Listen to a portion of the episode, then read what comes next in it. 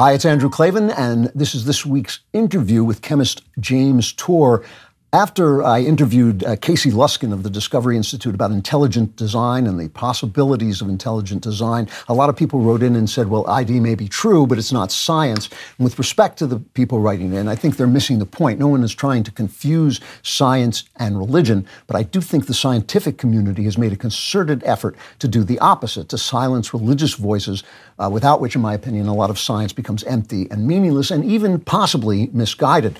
Modern science was fashioned by believing Christians like Newton and Galileo who wanted to understand God's world. Uh, Stephen Meyer, also of the Discovery Institute, has pointed out that the Christian view of God's freedom and reason, the fact that God was free to do whatever he wanted, but also was operating with reason, uh, those two things combined to bring about scientific inquiry because God is free, the world is contingent. It could have been other ways, but it was the way God chose to make it. And because we are made in God's image and share his capacity for reason and his uh, and an ability to understand some of his actions, we're capable of understanding the choices he made and the mechanics of how his world works. And that, according to Meyer, and I actually completely agree with this, that those premises led to the scientific religion re- revolution, and there's no reason we should feel that these two things are at daggers drawn or, or that religion and science are opposed to one another.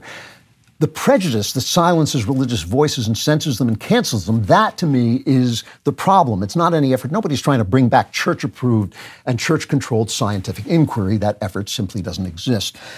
James Tour is a good example of what I'm talking about. He is an American chemist, a nanotechnologist. He's a professor of chemistry, professor of materials science and nanoengineering. We're going to talk about all of that. He is uh, listed as ISI highly cited researcher, and he has been accused. I mean, you can see him online. He has great videos online, but sometimes you see him arguing with scientists. I've seen him accused of lying about science in order to smuggle God into the laboratory, but I've never seen anybody make any specific point about what how he gets the, the science wrong. He's basically being accused for the simple reasons that he challenges scientific orthodoxies and believes in Jesus Christ. So I want to talk to him today about his work and his beliefs. Uh, Jim, thank you for coming on. It's good to see you again. Thank you. Um, so let, us begin with talking about life. A lot of the interviews I've seen with you, the arguments you've gotten into, have been about the beginning of life. And one of your contentions is that no one knows how life began, and scientists are basically conning us about that. Could you explain what you mean by that exactly? Yes, there. It, it's it's a problem. We don't know how life began, and we actually never really will know because nobody was there. But but what we can do is we can come up with conjectures on how it might have began begun, and and then we could try to mimic those in our laboratory and get those to work under laboratory conditions. We are nowhere close on any one of those points because the simplest living uh, system that we can go after is a cell, and and we can compute how simple a cell could be and still survive. And and uh, so these these kind of calculations have been done and uh, we can look at this and we can say look we, we have a lot of trouble just making the basic four classes of compounds.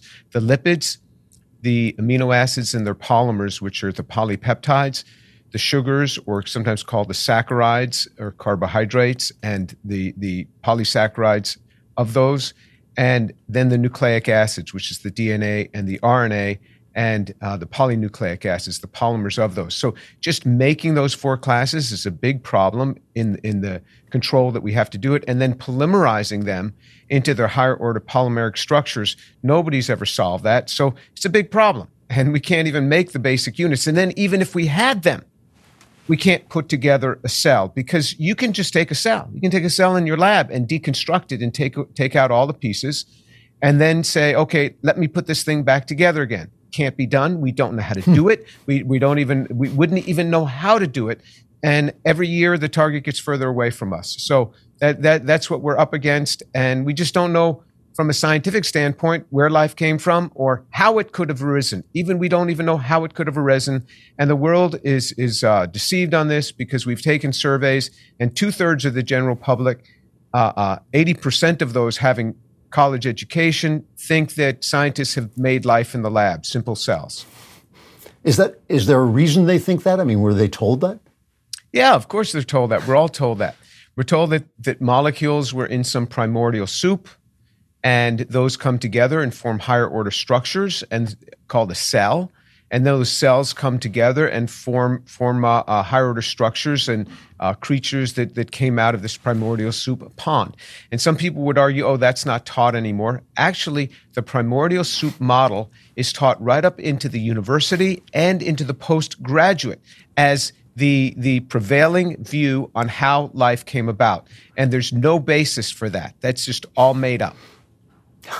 Do we do we know what life is? I mean, do we understand? Like, I mean, so when I when I read about quantum science and forces and all this stuff, it's very confusing to me. Do we even know what it means to, for something to be alive? Well, we certainly have the characteristics of life, so that there are okay. key characteristics. It it breathes. It has a metabolism.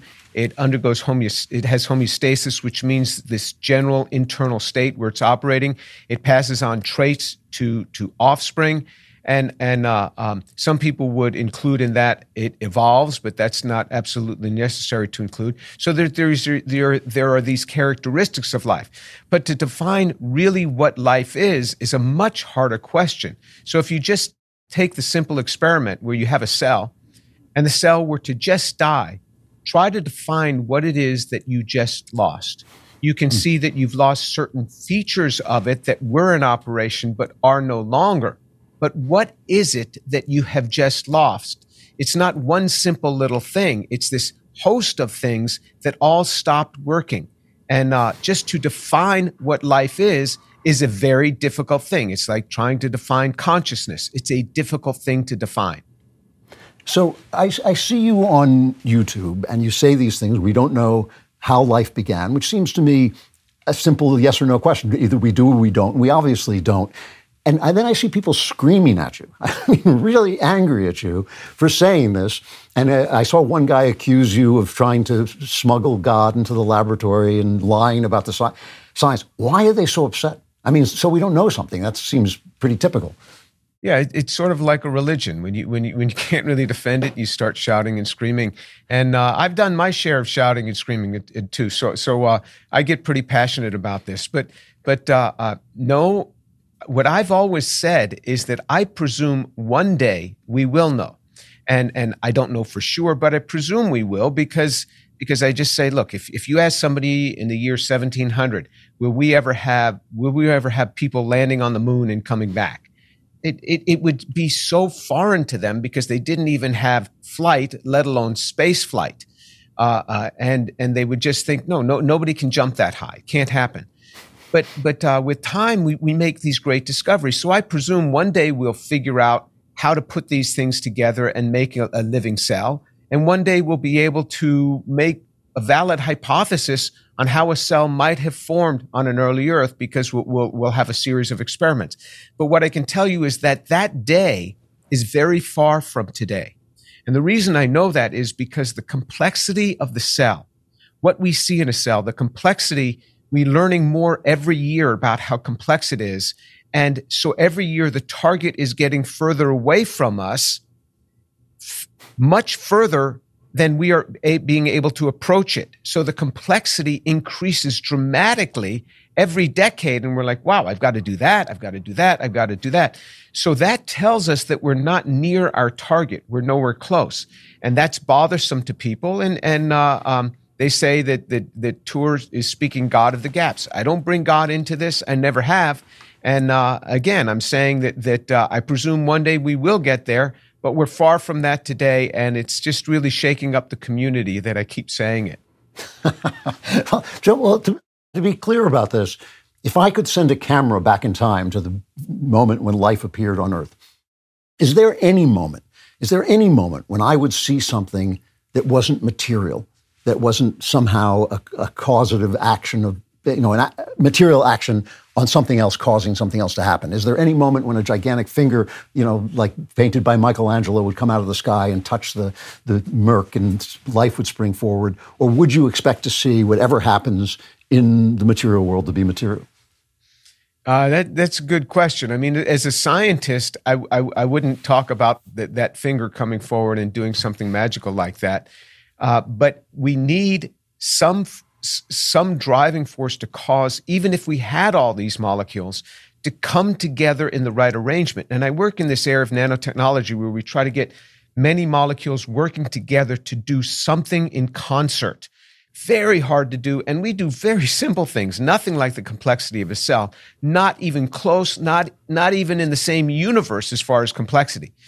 And, and so you have to say, well, what was it that pushed these things into this right arrangement that they're going to get this? And then, even if you have them in the right arrangement, we don't know how to kickstart the thing to get it going. What was that spark? What was that thing that got it going so that cell could begin to go forth? And some people will say, well, that, that life came from outer space. It was seeded here or it landed here on a meteorite, meteorite. That doesn't matter. It's, it's, it's origin of first life. So if you want to push it to to some other planet, go ahead. But most planets are are a, a lot more uh, harsh than our planet is. So so uh, and we've never seen anything out there. And any planet that we've looked at, we've never seen life.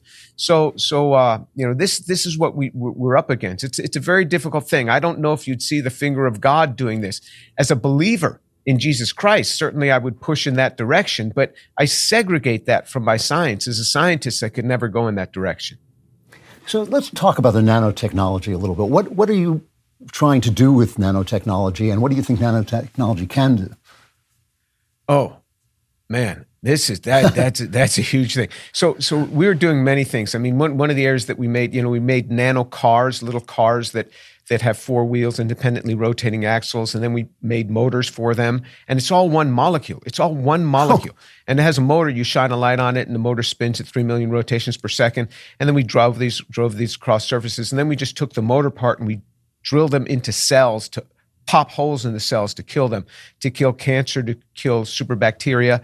Uh, uh, and now we've come up with a whole new generation of, of, of these molecules that that undergo what's called a plasmon, and, and so they start vibrating and they're they're running so the, the the molecular motors we had run at a million rotations per second.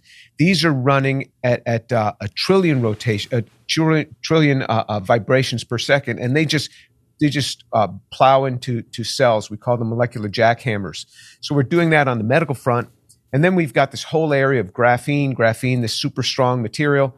And uh, we found ways to make large amounts of it. So so we have started a company. It'd be making tons. Certainly by the fall, it'd be at the tons scale. And so it's going into concrete, it's going to wood composites, and so it's strengthening that. And it's a naturally occurring compound, so you don't have to worry about us introducing new material into into our universe. It's all naturally occurring. It's just that now we can get at it uh, much more cheaply, and we're turning trash, uh, uh, uh, uh household waste, you just flash it and it's in less than a second it turns into graphene so it can go into building material rem- hmm. remediating soil with these nanotechnologies uh, um, we're, we're, taking uh, uh, uh, we're making batteries with these nanotechnologies so it, it covers a wide area nano reaches from electronics to biology through chemistry through physics it reaches into all these areas so, just so I'm clear, when you say you're making a car that's one molecule, yes. you're not talking about like an egg-sized molecule. You're talking about like a tiny yeah, you can't you can't see them. You can see them wow. with what's called the scanning tunneling microscope. Then you can see them, and we've seen them drive across surfaces. We've made nano dragsters with big rear wheels, small front wheels, and and they kind of pop a wheelie as they get going. This is true. I mean, we've published yeah. papers on this, and so these this is all in the literature now. And we've competed in the nano car races. There are nano car races. They never let us use our motorized versions. Great. Uh, yeah. They just want to use electric field gradients. The motorized ones move much much faster. And uh, yeah, they're they're all single molecules. You can't see them, and we make we make a billion billion of them at a time. Wow. So having molecule, you guys have all the fun. You're sitting around having molecule races. Uh, now, this this puts forward the idea that you could uh, ultimately inject some kind of unseen Pac-Man into a human body, and he could work on cancerous cells or improve human life in some way. Yes. Yeah, yeah, and and and people worry about this. What if it gets away from us? So so the ones we make, you you have to you have to shine a light on them, a, a very intense light, and they're directed to a certain area of the body or a certain cell type. And so you have this double safety mechanism. They they go to the cells of interest, and then you have to we activate ours with light. So you have to have an intense light source. Just walking out in the sunlight isn't going to do it. So so they're they're actually more selective than typical drugs, which which always have off target uh, effects.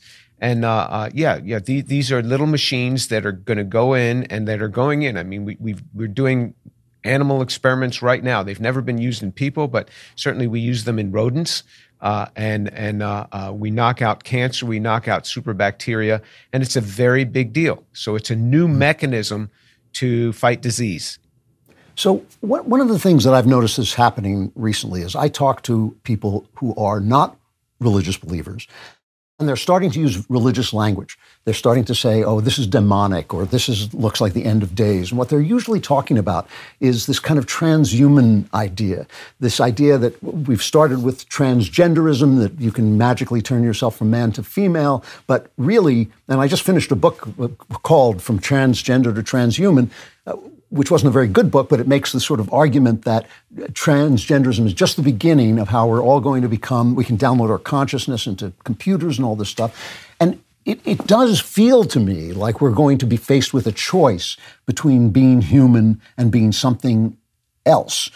Do you foresee that? Do you foresee like an, an issue coming forward where it, there's a difference between, say, improving someone's intelligence or fixing a mind that doesn't work and actually ceasing to be what we now think of as being human, becoming homo deus, uh, as as one writer put it.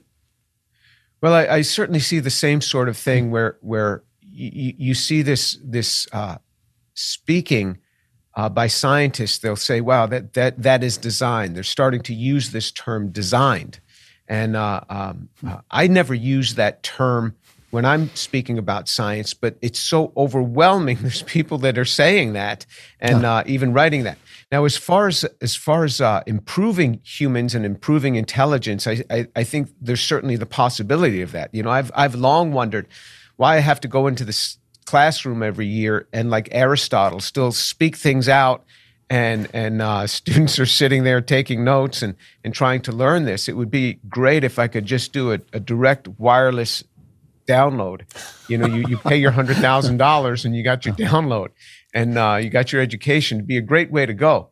Uh, I'm not sure that we're exactly there yet, but I uh, it wouldn't surprise me if we're be we will be able to transfer information into the brain as we understand more about it in in manners like this. Certainly, AI has got everybody's interest, and and I have I've also long wanted to to test things on, on the the Turing test uh, um, and to see can I speak to a computer and it speaks to me back and I can't even tell it's a computer. And I've practiced on on on uh, Amazon at home to speak to Amazon and and have these conversations with Amazon. It was never very good. I could clearly tell that this was not a human yet. But with uh, AI coming forward, it's getting better and better. So I d- I don't know, but from from a if, if, if I take my scientist hat off and I put on my believer hat, I've already read to the end of the Bible. So I know how the world is going to go. I know how it's going to end. AI might certainly be a part of that imagery that's written about in the book of Revelation. Uh, it might might certainly be a part, but the the the end of all things is going to come because of of the wickedness of man and uh, uh, an antichrist coming forward. Maybe that antichrist is a big AI computer, but everybody is going to be drawn to that antichrist. So it, it gives me great comfort, and I and I understand, and I and I take great peace in the fact that that I've read to the end of the book many times, and I and I know I know how it ends, and I know who's victorious in, in, in the end, and that's that's Jesus, the Son of God. And when he comes, everything gets restored, and I'm so glad I'm on his side. well, that's that's the last thing I, I, want to talk about. I'm I'm glad you're on his side too, and I'm glad I'm on his side. And I and I completely agree with you. But I do wonder, you're working with the smallest components that we can get our our fingers on. You're working with the tiniest parts of life. You're dealing with the very makeup of life. And you believe, as I believe, that Jesus Christ rose from the dead. Is there anything in your religious belief that is challenged by your scientific belief or vice versa? Never. There has never been. I, I, came to the Lord at the age of 18 from a secular Jewish home. I think very much like like like you, and yeah. and uh, uh, in New York City, and and uh, so I came to the Lord before I was a scientist. I was 18. I was just studying chemistry in college, and and uh, um, there has never been anything that I have learned in science that is a fact that contests with something in the Bible. I've just not seen it. The, I, the Bible certainly has imagery. The, the, the, the Bible is, is tough to interpret in s- certain portions, like the early chapters in Genesis. And there is a lot of scientific theories that might contest, but theories come and go. I mean, every decade you have these theories come forth and they, they go. But what is scientific fact? I've never seen a problem. So, so uh, uh, uh, that's never bothered me, and I've never had any problem with it. But I stay very close to the Lord. You know, I'm a I've read the Bible every day of my life for 45 years, and so it's very much a part of me. And and uh, uh, it, it's it's very much what I what I like. And Jesus Christ is risen from the dead. This is a clear scriptural evidence, and there's other historical evidence. You can read the writings of people that weren't Christian friendly. Tacitus, Trajan, Pliny the Younger. Uh, these weren't Christian friendly people, and they're writing about uh, these people that that worship Jesus as if he's alive. And these first century uh, uh, uh, Christians, they they were not dying for what they believed to be true. You and I would die for what we believe to be true. They were dying for what they knew to be true because they saw it with their own eyes. And nobody dies for what they know to be a lie. And these men, these women, and even these children were dying for what they knew to be true because they saw Jesus alive. Paul says there was over 500 people at one time saw him. People can hallucinate, but hallucinations are never shared. And you have 500 people seeing him at one time. So you look at this and it stacks up the historical evidence that Jesus has risen from the dead. And that is the foundation of our faith. So absolutely, I believe this. This is outside the realm of science. Science itself declares it can't make an assessment on this because it's outside the realm of science. So it's it's something that science itself can't measure. It's it's like dark matter. Science has no way even even though dark matter is like 70% of our universe is dark matter and dark energy if you add in dark energy as well that that would be like 90% of, of the matter in our universe. We have no tool to detect it. We can't see it. We can't detect it with any tool but we know it's there because of difference. And so there are many things that we can't assess with science. I think one day we'll, we'll figure out the, the, the dark matter thing but yeah from from a from a clear historical evidence, Jesus Christ is risen from the dead. No doubt in my mind about that. So then, what, when, why do these people get so angry? Like, like I, I don't understand this myself. If someone who is operating at your extraordinarily high level can can believe in that and also believe in the things that you see scientifically, as as you do, what's their pro- problem? And I don't mean for you to talk to them, but they yell at you all the time. so I'm just wondering what it is that they they say to you that makes them so upset.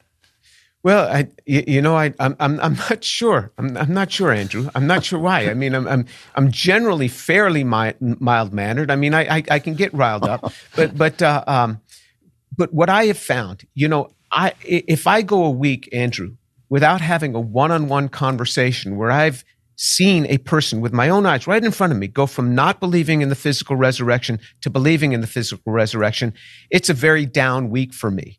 Uh, uh, almost every really? week, yeah, almost every week in a one-on-one conversation, and the vast majority of people that I speak with are highly educated because this is the environment in which I work.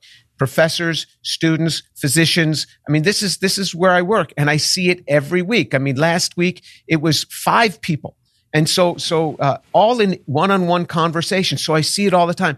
If I just go through the facts, the basic understanding of this, the heart is touched, and I see it over and over again. So when I get people alone and I take them through this, after 40 minutes, I've seen them go from not believing to believing over and over again. Wow, wow, that's amazing. I, but and yet these these scientists who get so upset with you, are they afraid of do you think they're afraid of losing something? Are they afraid of losing the scientific method? Or is there something you know they, they always go back to galileo and the pope and you know he's shown the instruments. But but that's a very complicated story. And really just because somebody did something wrong doesn't prove anything. What are they afraid of losing? Well first of all they got the galileo story all wrong.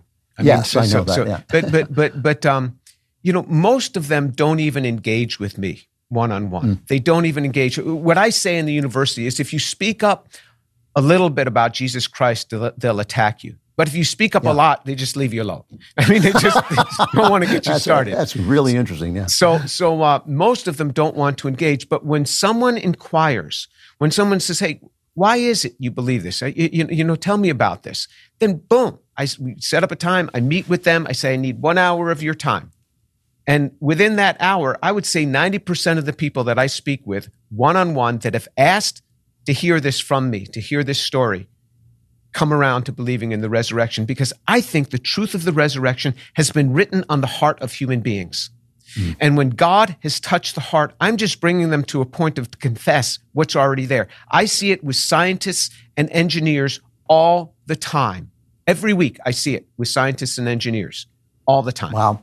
I want to know your secret because I think that's an ama- that's an amazing thing in and of itself. That's uh, so your your stuff is available on YouTube. It's T O U R James Tour. You do Bible studies and you do science. It's it's great great material. I hope people will check it out. Uh, it's it's great talking to you. I hope you'll come oh, back and talk again. Really oh, interesting. Thank you. And the YouTube channel is Dr. James Tour. So if you just went to YouTube, Dr. James Tour, it'll come up. And yeah, it's good talking with you again. We had a great great time in Italy together. Yeah. Uh, no, you, you give you give great speeches, and this is a really interesting conversation. Thanks a lot. It's good to see you again. Thank you. Thank you.